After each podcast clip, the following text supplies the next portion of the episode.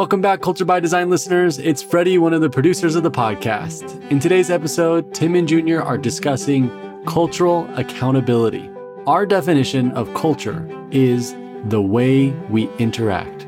So at an individual level, cultural accountability is being accountable for the way you behave and interact with others. In order to have a high-performing organization, we need to have high cultural accountability. As always, in this episode, we move from theory into practice, and Tim and Junior will give you tons of practical and actionable examples to help increase cultural accountability in yourself and in your organization. As always, this episode's show notes can be found at leaderfactor.com/podcast. That includes a link to our free psychological safety behavioral guide with over 100 practical behaviors to improve psychological safety and team performance. Thanks again for listening. Thank you for your reviews, and enjoy today's episode on cultural accountability.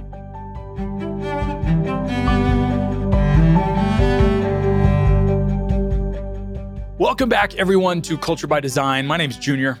I'm here with Dr. Tim Clark, and today we'll be discussing cultural accountability.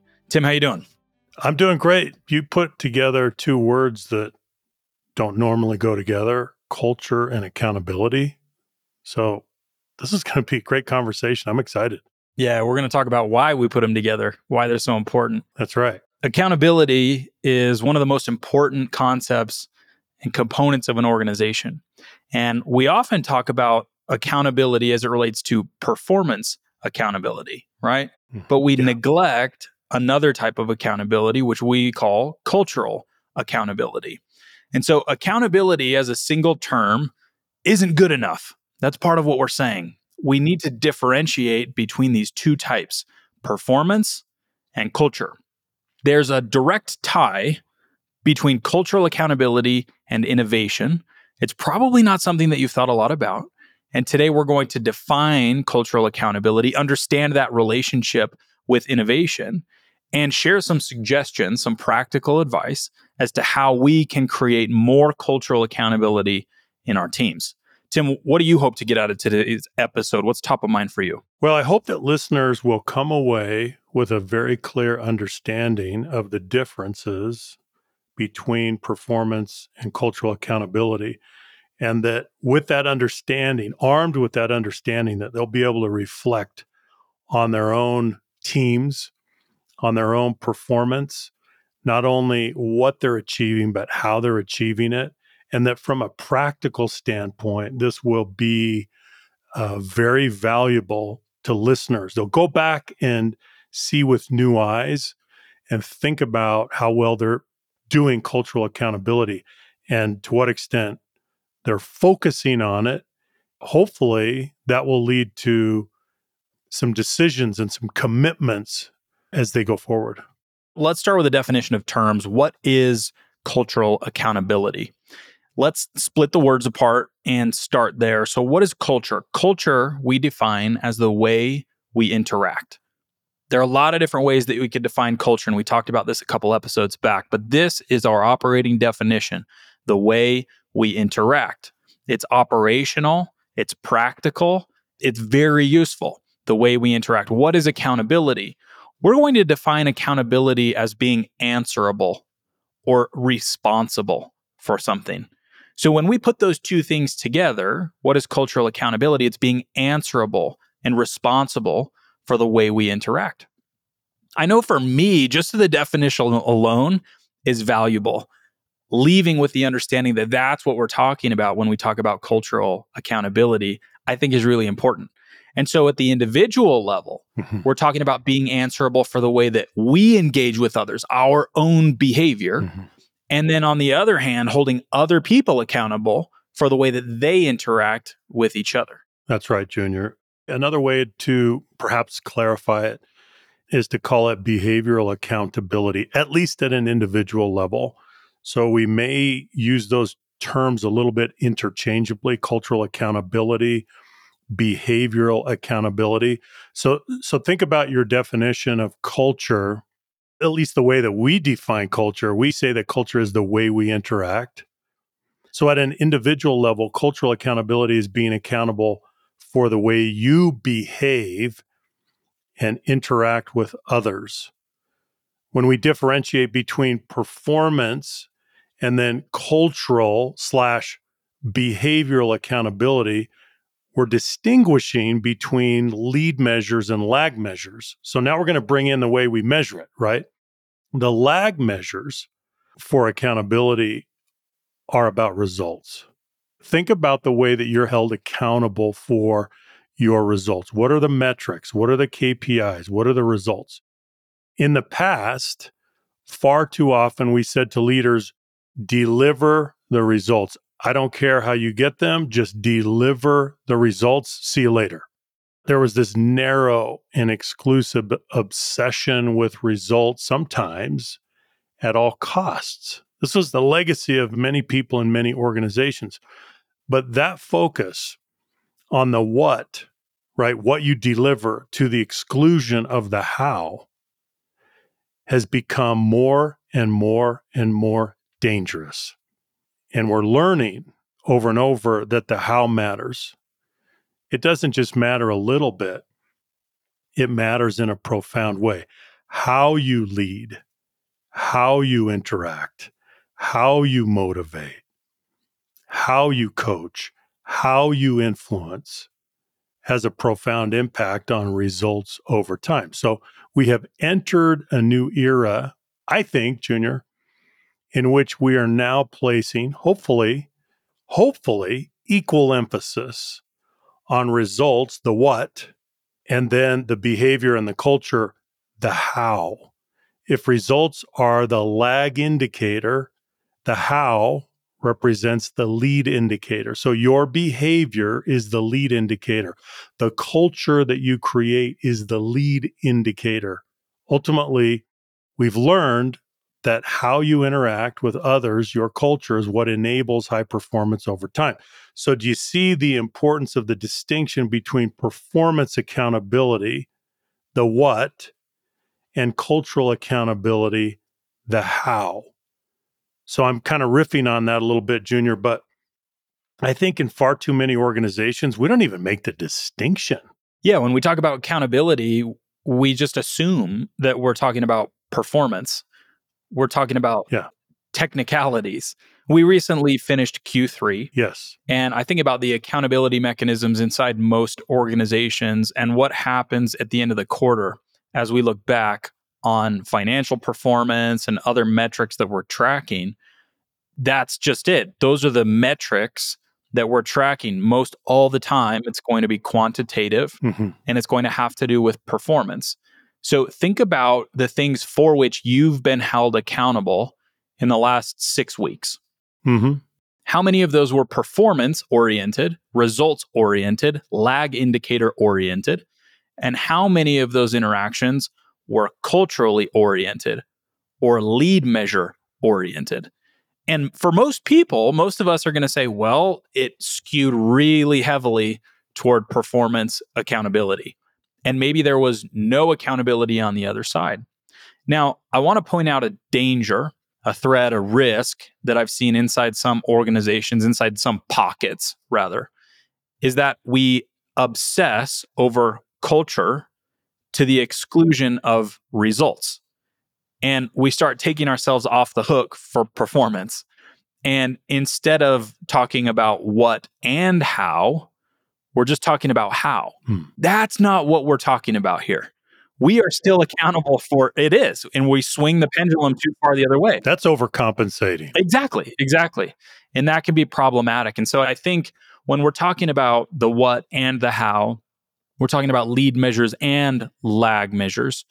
Both are important. And we need to find the right frequency for both, the right ratio, and we need to spend time thinking about both the accountability mechanisms on both sides to make sure that we're appropriately balanced and that we're accountable for results, but we're also accountable for the how. So I want to mention that there's a little bit of danger there. And we're not saying that you're no longer accountable for what happens in the performance realm. And we all also need to acknowledge that measuring the how, measuring culture, measuring behavior is difficult. Yeah, it's difficult. capturing those lead indicators is difficult.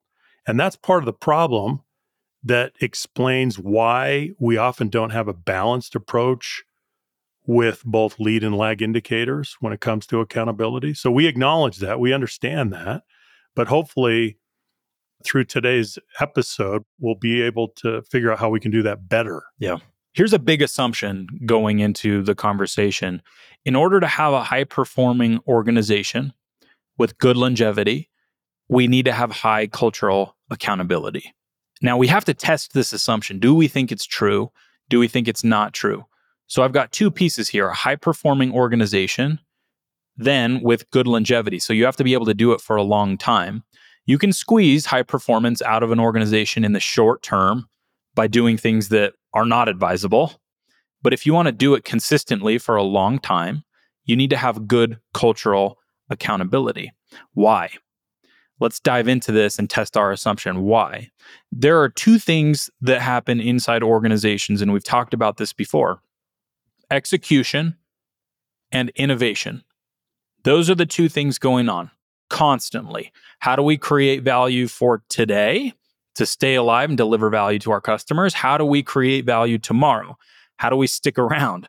How do we do things differently? How do we adapt to a changing environment? How do we improve our product? How do we improve our process so that we can stay here and continue to do this, not just today, but tomorrow? Because we have to worry about future us too. And future us, we care about what happens in the future. We want the organization to be around. So those are the two things we're doing, and we're switching between those all the time. I think about yesterday for me and how many times I switched back and forth between execution and innovation just in a given day. And some days are more execution oriented in weeks and months. And some days and weeks and months are more innovation oriented, but we're going back and forth. So those are the two things that we're doing. Is that fair? It is fair, but let me add to it. We could say that in a way we're leading two different organizations at the same time, the current organization and the organization of the future. Yeah, I like that. You're running two different organizations. Yep. Not only that, the applied disciplines of execution and innovation, there's a natural tension state between those two. Yeah. They militate against each other. And you're trying to run these two organizations at the same time, and there's this contradiction in what each needs.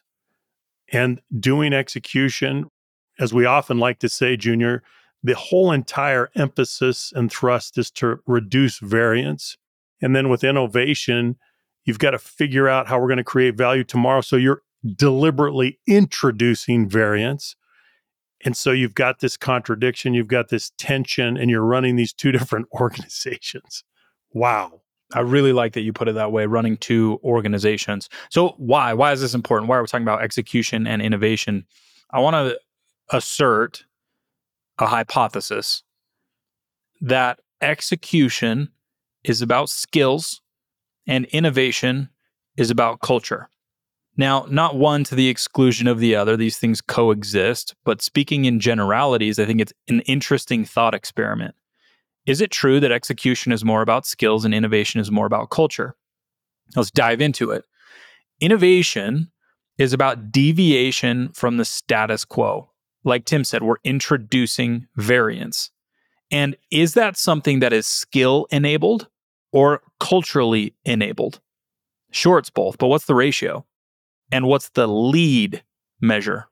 What's upstream? What's the antecedent? It's culture. It's culturally enabled. It's not a skill that you develop. Innovation is not a skill by itself. You don't just do innovation. You have to have an environment that's conducive to innovation, especially when two things. You want it to be consistent and predictable, and two, when it requires other people. Unless you are alone by yourself and only need to do it once, then you're going to need culture as an enabler. There are tools for innovation. There are frameworks. But those tools, those frameworks, the skills we bring to the table are only as effective as the culture is healthy. If a culture does not support the introduction of variance, if it doesn't support deviation from the status quo, then by definition, we will get no innovation. Or if we get, you know, a 1% innovation here, it'll be snuffed out. It'll be smothered. It will be stopped because the environment says, that's different than what we saw yesterday. We're not sure we like it. Better not do that anymore. Execution, on the other hand, skill-based. What do you think? Let's try to falsify your hypothesis, Junior, by making an assertion. This is interesting. So can we say that if we put a team together of experts, even geniuses, domain experts, and they're the best there is in the world, and we put them together, then it naturally follows that they will create an incubator of innovation and they will be able to innovate very productively? Does that naturally follow? The answer is no, it doesn't. You cannot assemble a team of experts and assume that they will innovate, because often they don't. So this is upholding your hypothesis. So I want to weigh in on this a little bit. Yes, we need skills and tools for innovation. We do. But why does innovation rely so heavily on culture? And this is not to say that execution is exclusively about skills and doesn't rely on culture as well. Of course it does. But your hypothesis, Junior, is that innovation relies even perhaps more, it has a heavier reliance on culture. Why might this be the case? Because we are venturing into the unknown. Now, let's think about what that means. When we innovate, we're venturing into the unknown. The culture has to be able to not only accommodate, but actually nurture and protect a different set of behaviors. What we're saying is that when we innovate, we're going to activate, we're going to make use of a different set of behaviors. What are they? Well, we are exploring and experimenting. No individual knows the answer. It's a team sport. So we need people to do what? We need them to observe, gather and synthesize information. We need them brainstorming, asking questions, making connections, combining and recombining things, crossing boundaries. We don't stay in your swim lane when you're innovating. It's absurd, right? You're challenging assumptions, putting forward hypotheses, building prototypes, testing prototypes, iterating, refining, failing, and trying again. Does that sound messy? It sounds messy. Because it is. It's messy. So when it comes to innovation, can you imagine focusing exclusively on performance accountability? So it's like going to the organization or going to a team and saying, go out there and create an incubator for innovation and quote unquote drive innovation. What? How many times have I heard drive innovation? What a poor word choice. How about nurture or foster innovation? The point is that innovation forces us back upstream to focus on the how, to focus on behavior, to focus on creating the right culture. So Junior, I'm arguing in behalf of your hypothesis that there is a greater reliance on culture when we go to the innovation side of the ledger. Well, I appreciate you arguing on my behalf because it's really convincing. You mentioned a few things that innovation requires, and a couple of those stood out to me. Yeah. Creativity stands out to me as an input for innovation. There are a lot of words that we could use. You used several, but creativity is interesting because what is it? It's doing something differently than what we would expect. Think about what you think about when something's creative. Like, oh, I never thought about it that way. I have never seen it done that way before. Okay. So creativity, is that something that the environment nurtures or not? Does the environment nurture doing something differently than what we would expect? You don't drive doing things differently than what you'd expect, right? Again, to word choice, you nurture that. And when has creativity been forced and been good? Creativity, to me, I like the word because it implies space. You think of a creative, what do you think about? Space. They have space. They have some autonomy. They have some independence. to do their thing. Yeah. That's where creativity lives. You don't press into creativity and force it through a strainer. It needs to breathe. So the next one is risk-taking. Risk-taking doesn't pay off every time. That's why it's risk-taking. You could look stupid at the individual level, at the team level. You put something on the table and someone might say, that's the dumbest thing I've ever seen. It might not work. Collaboration. How often is innovation a solo effort, like you said? And so I love that you mentioned some of those ingredients, because it helps us understand what must be true in order to have consistent innovation. So speaking about drive says something about motivation and someone's motivational profile. If someone requires to be driven, what does that mean? Tim, do you think creative people need to be driven to do things? What's their motivational profile like? Creative people don't need motivation. They don't need your motivation, or they don't need it from you, right? Yeah, to clarify, they don't need your motivation. They need autonomy with guidance, right? That's what they need. I want to bring in, Junior, at this point, Ed Catmull. I took off my bookshelf the other day. This was published in 2014, Creativity Inc. This is an all-time classic. So good. So good. Ed Catmull was the president of Pixar Animation, and then also Disney Animation when they came together. And he started as a technical expert in animation, but he shifted gradually as he took the managerial, he took the leadership role. He realized, hey, do you know what my job is? I'm the chief architect and curator of culture. It's my job to create the environment, the conditions, the atmosphere, the climate where these people can flourish. I looked at my highlights from this book that I read, I devoured years ago because it's a classic.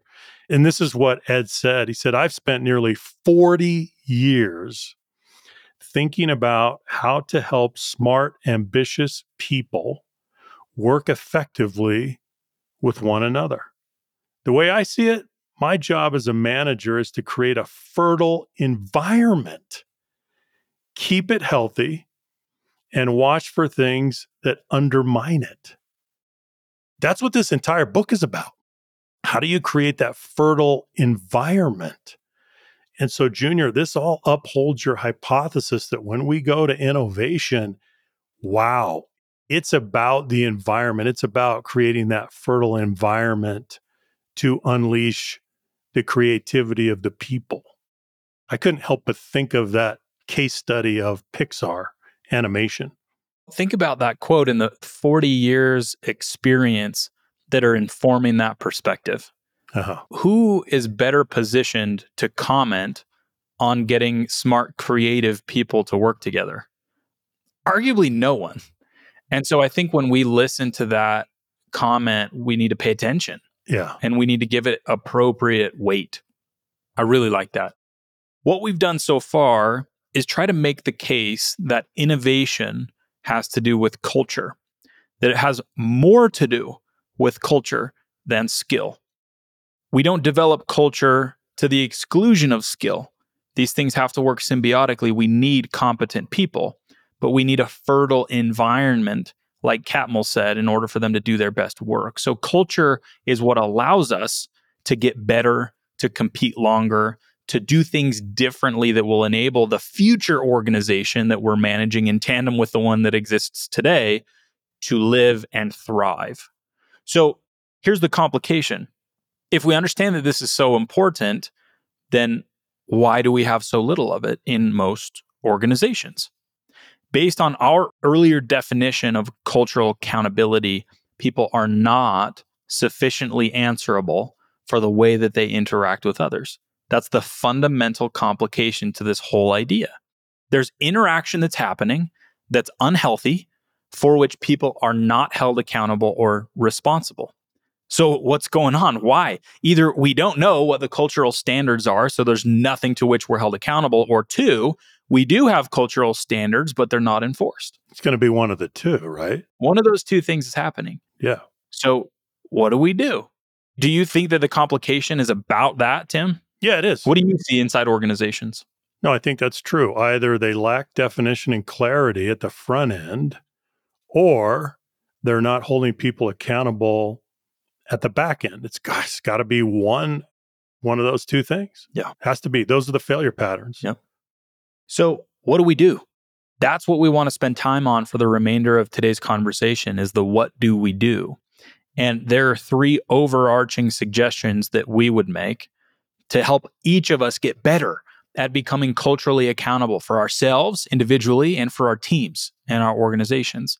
And the first one, Tim mentioned in passing, establish clarity. If we don't have clarity, we can't even start. What are the expectations as it relates to your culture? If you have non-existent or very confusing expectations, you won't be able to hold people accountable. People want to know, what am I responsible for and what is expected of me? Now, they might ask that question from a technical perspective, and you might give them an answer from a technical perspective. Here's your role. Here's your job description. This is what you're responsible for. And we've become really good at that, right? You come into an organization, most of the time we're good at this, and sometimes we struggle even here, but this is what you're here for. This is what you're responsible for creating or maintaining or whatever the case may be. But do we answer that question culturally? Do people know culturally? What are you responsible for and what's expected of you? That's right, Junior. Without the clarity, without the definition, there's confusion and you don't have credibility right from the beginning. So it's a false start. If you try to go down the road without clear expectations up front, where are you going? It's going to be a false start and it's going to end in failure. Yeah. There's a book that I really like by Ben Horowitz. It's called What You Do Is Who You Are. And it's about culture. One of the things that he lays out that I really like is he gives practical one-liners as to the expectations culturally that people need to abide by. And that's something that's made public. It's something that people understand. And I was reminded of this yesterday as I was going through an offer letter that was going out the door. We're expanding a few pieces of our organization. We're in the process of building out teams with some additional people. And so I got this offer letter, and in there's a section that's all about culture. And I thought that this would be interesting to share for our listeners, just as a point of reference, as a data point, as to how we approach this, even in the offer letter.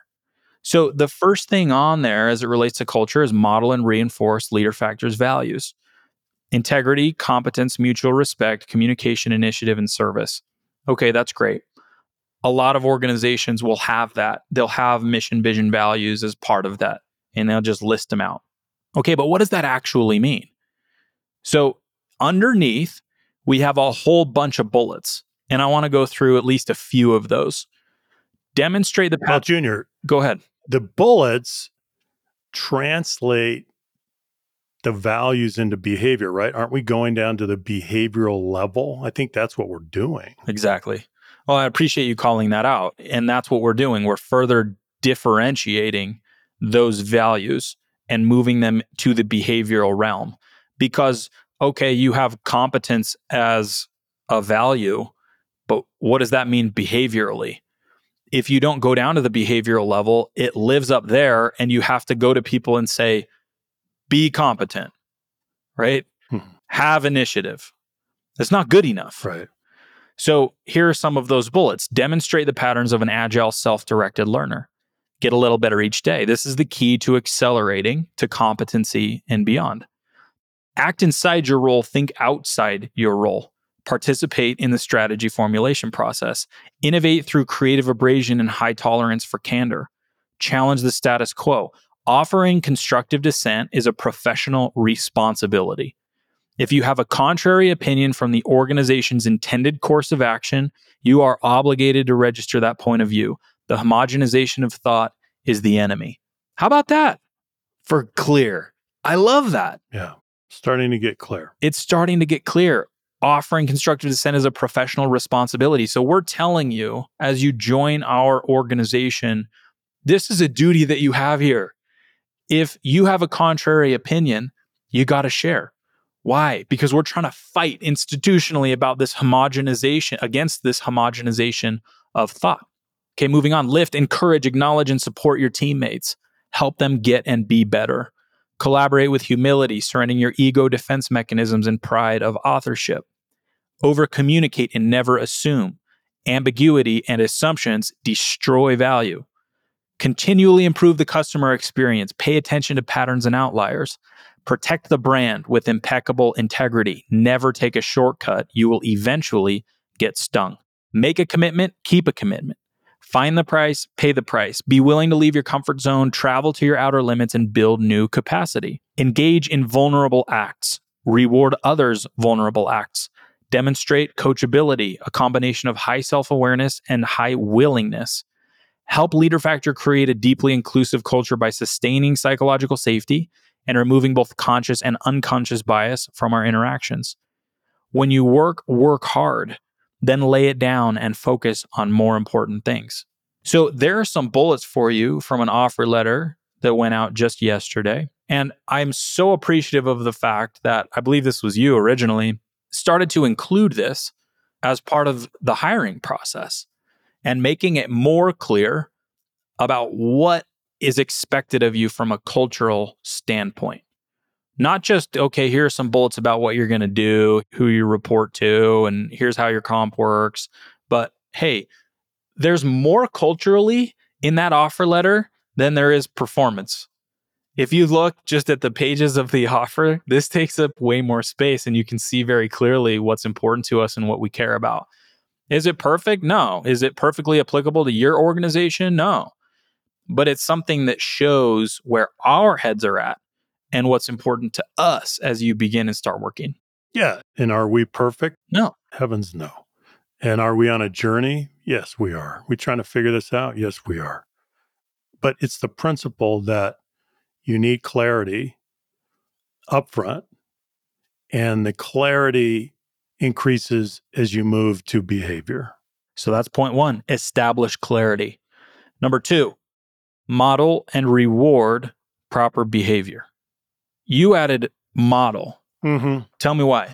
Because you always remind me, Junior, that as humans, we need to be able to see someone do whatever it is that we're expecting them to do.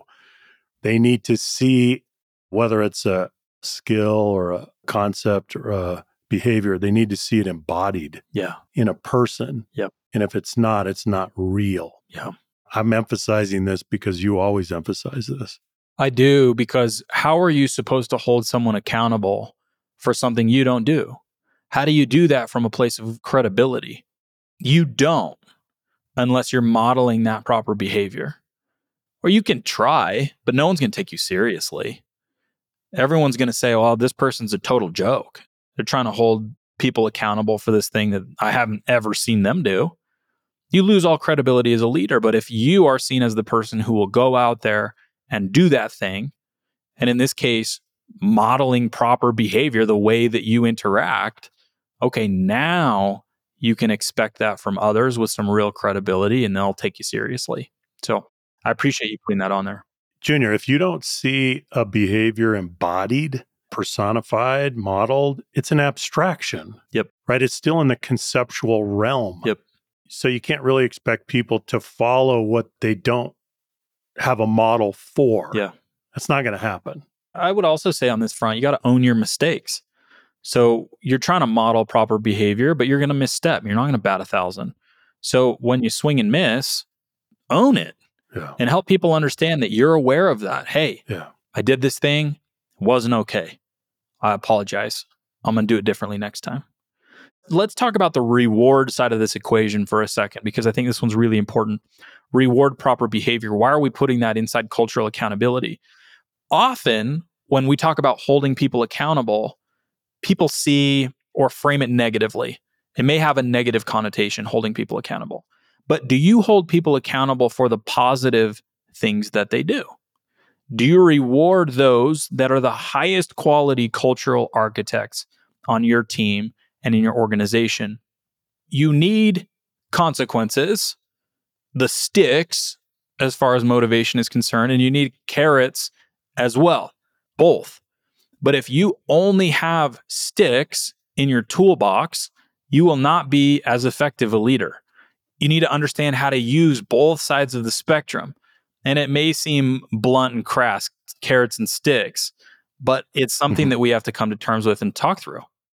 Yeah. I like the language of consequences, Junior. When we talk about carrots and sticks, we can confuse that and think that we're talking about using fear and punishment as motivators. And that's not what I think we're saying. We're talking about natural consequences. So take coercion and manipulation out of the picture. Let's deal with people transparently and justly. No head games, no hide the ball. We're talking about consequences, and we're being transparent about what leads to what.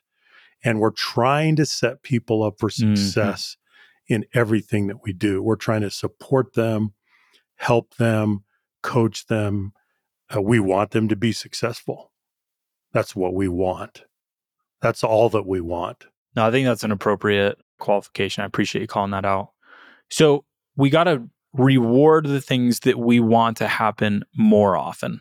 That's what I'm trying to say. If you see someone do something honest, what do? You see someone go the extra mile, what do you do?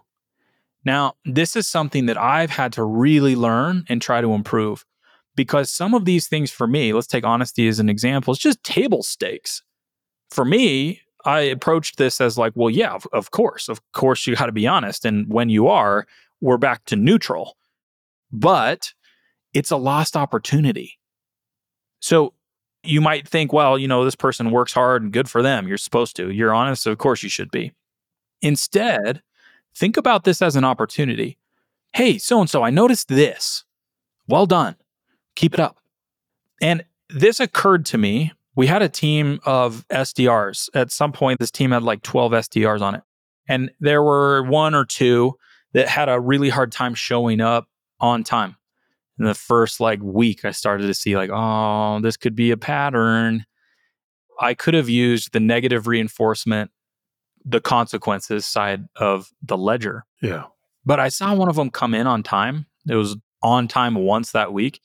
And I shot him a DM and just said, hey, really appreciate that you're here on time. I think that really helps set the tone for the team. And guess how many times they showed up late after that? Like zero. And there was so much conversation in that acknowledgement of what they had done right that I didn't have to go to the other side of the spectrum and use negative consequences. And so I would say, in short, reinforce the positive things that are happening culturally, even if you think that they are table stakes or just rite of passage. It's a good point, Junior. I think back on the SDR team, and some of these folks were very young, some working part-time, still in college, trying to consolidate their own habits and norms. Yeah, right. Yeah. And you're trying to help them with that process, and you're trying to help them be successful. I really like the fact that you focus on that. It may be table stakes, but it's an opportunity. To your point, you don't know where they've come from. No. And you don't know what the norms were previously. And maybe to you, something is normal, attentiveness or punctuality or whatever it might be. But what if that was out of the ordinary where they came from? It's something that you have to acknowledge. And if they're coming out of a really toxic environment, that bar is going to be a little bit lower for what high performance looks like. And so we need to take people where they are and help them. So 2 is model and reward proper behavior. The 3 is be consistent. We got an opportunity to say just a few things about cultural accountability, and this made the list. Why did it make the list? Because establishing predictability is essential. If you think about you as a human, what are you constantly doing? You're trying to project into the future an outcome. For any given scenario, you want to know how it's going to go. You go through the drive-through, you have expectations about how it's going to happen. You go to work, you have expectations about how you're going to be treated. If you go through the drive-through and it's right one time, wrong the next time, slow the next time, excellent the next time, you have no idea what you're going to get the next time you go through. Yeah. Right? Yeah. And that discourages you from engaging. And the same is true in any environment. And so if someone comes in and they can't establish predictability on your team as it relates to culture, what's their default position? Their default position will be to act in defense because they're not quite sure. It could be risky. Maybe it's not. I'm not quite sure how this person's going to respond today. Am I going to be held accountable the same way this other person was? Or did they get a pass because they're friends? So we're looking for action, result, action, result, action, result, so that we can project into the future with a higher degree of confidence. So if we're not consistent and predictable in the way that we handle cultural issues, people will have a hard time learning what to expect and what to do. If name calling, as an example, is sometimes okay, you'll have a much harder time than if it's never okay. So consistency, I think, is incredibly important as it relates to culture. Tim, what do you think? Junior, I want to bring up a case study. It's kind of an anecdote. I was speaking with a CEO of a Fortune 500 company, and this is a true story. And he had a very senior leader that retired after many years. And in a very heartfelt personal conversation that I had with him, he said, "I have a regret. And my regret is that I did not hold this gentleman accountable for the profanity that he would use routinely. And this is why I feel this way, because after he retired, I've had the opportunity to speak with several of his direct reports. And I've come to realize that it was so bad that it was creating not only discomfort, but really what you could argue would be a hostile work environment." And there were several of his direct reports that have come to me to help me understand the conditions that prevailed on his team and in his organization because he normalized that behavior and I let it go. I did not hold him culturally accountable for that behavior. And I regret that. I really, truly regret that. And I look at that behavior as it's not okay. I had to learn through the process. Isn't that interesting? That's fascinating. This is a very heartfelt conversation that he had with me, very honest conversation.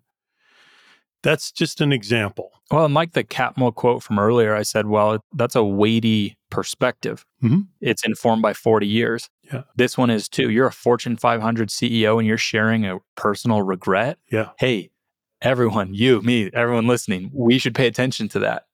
This was not benign behavior, but he thought it was. Yeah. For years, he thought it was benign behavior. It didn't really matter. Again, Junior, as we like to say, what we tolerate, we normalize. It's also true that what we model, we normalize. Yeah. So these are things that we need to reflect on deeply. If you go back to our definition of being held answerable or responsible for the way that you interact, this person was not held accountable for the way they were interacting. And that's where we started to get some of the toxicity, some of the hostility, yes, and some of those consequences that really hurt people. Mm-hmm. If you drill down, do you think that affected that team's performance? Do you think that it affected that team's innovation? Yeah. Yeah, no question. It's not benign, as you said. It's not neutral. No, it's not. It's damaging something. There's a negative consequence lurking somewhere. And it's difficult to look at that team and say, well, this is exactly what happened because he was that way. It's hard to do. Well, I'll just give you an example. So let's just think about this as it relates to innovation, right, Junior? Because we're focusing on innovation. What we find is that discourse, it's through the process of discourse that we refine our ideas. It's through discourse that we refine our ideas. Well, because of the language that this gentleman was using day in and day out, guess what he was doing? Muting the discourse. So if the result of your behavior is to mute the discourse of your team, what are you losing? You're losing the refinement of the ideas that comes through the discourse. Is that not real? Sure it is. Yeah. That's what happened. It's absolutely real. There are two more points inside be consistent that I want to point out. The next is be impartial. Title and position do not matter when there's a cultural infraction. So if I, in an organization, if I see, oh, look, the VPs are held accountable by the CEO, what does that mean for the rest of the organization? If at the highest level of the institution, we're seeing that people are answerable for the way that they interact, we're going to get a clue and we're going to say, oh, okay, I see how things go around here. We are all accountable. If you see the opposite and you see that, well, because of title, because of position, because of history, this person is not held accountable. Now we've lost predictability. We've lost consistency. And we know that there are exceptions to the rule. And so what do you often do in an organization? There's an incentive to become an exception to the rule so that you don't have to deal with the accountability. That can become really perverse inside an organization. And the second is reduce tolerance. So the last point I want to make here is that there is no amount of technical competence that can make up for a deficiency in cultural competence. You could be a technical expert, you could be a genius, you could be the best that we have ever seen. But if you are not behaviorally accountable for the way that you engage with other people, it doesn't matter. You don't get a pass. It's not something that we sweep under the rug or just buffer forever. You have to be held accountable. And we as organizations need to reduce our tolerance when it comes to those types of high-performing, technically high-performing people, but low culturally performing. That's right, Junior, because the brilliant value creation comes out of the interdependence. Yeah. And that goes back to the way we are interacting. I've got quite a few takeaways from today. We've had this conversation all about cultural accountability and being answerable, responsible for the way that we interact. At the individual level, we need to model the right behavior. And at the team level, the organizational, we need to hold people accountable for the way that they interact. There are three main things that we talked through that we need to do better. The first is establish clarity. We need crystal clear expectations as it relates to culture. Two is model and reward the proper behavior. And three, be consistent. I'm very confident if we do those three things better, we'll be better equipped to hold people culturally accountable. We'll create the environment, the fertile soil that's necessary to have innovation and to have that consistently, to have that long term. Not least, people are going to love being there and you're going to have a better time. People will engage with each other. They will collaborate. It will be a healthy and a vibrant place to be. You'll be able to attract talent, retain talent. You look at the ripple effects of culture and they're very far reaching. And so hopefully this has proved to be some motivation for each of us to be introspective and think about the things that we can do better culturally to create that type of environment. Tim, final thoughts from you? If you're in any kind of a leadership role, then by definition, you're responsible to create that fertile environment. And so that goes back to cultural accountability. Performance accountability alone is not going to be enough. Excellent conversation today, Tim. Really appreciate your time. And to everyone listening, thank you. Thanks for your time. Thanks for your attention. We appreciate your listenership very much. Thank you for what you do in your organizations and outside your organizations. We are here to support you. If you liked today's episode, please share it with someone who you think might find it valuable. You can find out more at leaderfactor.com. Please leave us a like, a review, and a share. Take care, everyone. We will see you next episode. Bye-bye. Hey, Culture by Design listeners. This is the end of today's episode. You can find all the important links from today's episode at leaderfactor.com/podcast. And if you found today's episode helpful and useful in any way, please share it with a friend and leave a review. If you'd like to learn more about LeaderFactor and what we do, then please visit us at leaderfactor.com. Lastly, if you'd like to give any feedback, to the Culture by Design podcast or even request a topic from Tim and Junior, then reach out to us at info@leaderfactor.com or find and tag us on LinkedIn. Thanks again for listening and making culture something you do by design, not by default.